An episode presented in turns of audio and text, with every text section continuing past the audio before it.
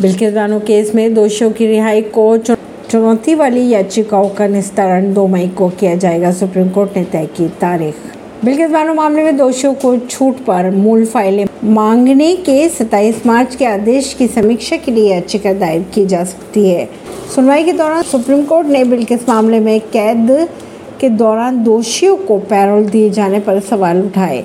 साथ ही कहा कि अपराधियों की गंभीरता को देखते हुए राज्य द्वारा विचार किया जाना चाहिए था। सुप्रीम कोर्ट ने बिल्किस बानो मामले में दो दोषियों को सजा में छूट की चुनौती देने वाली याचिकाओं को दो मई को अंतिम निस्तारण के लिए सूचीबद्ध भी किया है। ऐसी ही खबरों को जानने के लिए जुड़े रहिए जनता से रिश्ता पॉडकास्ट से परवीन दिल्ली से।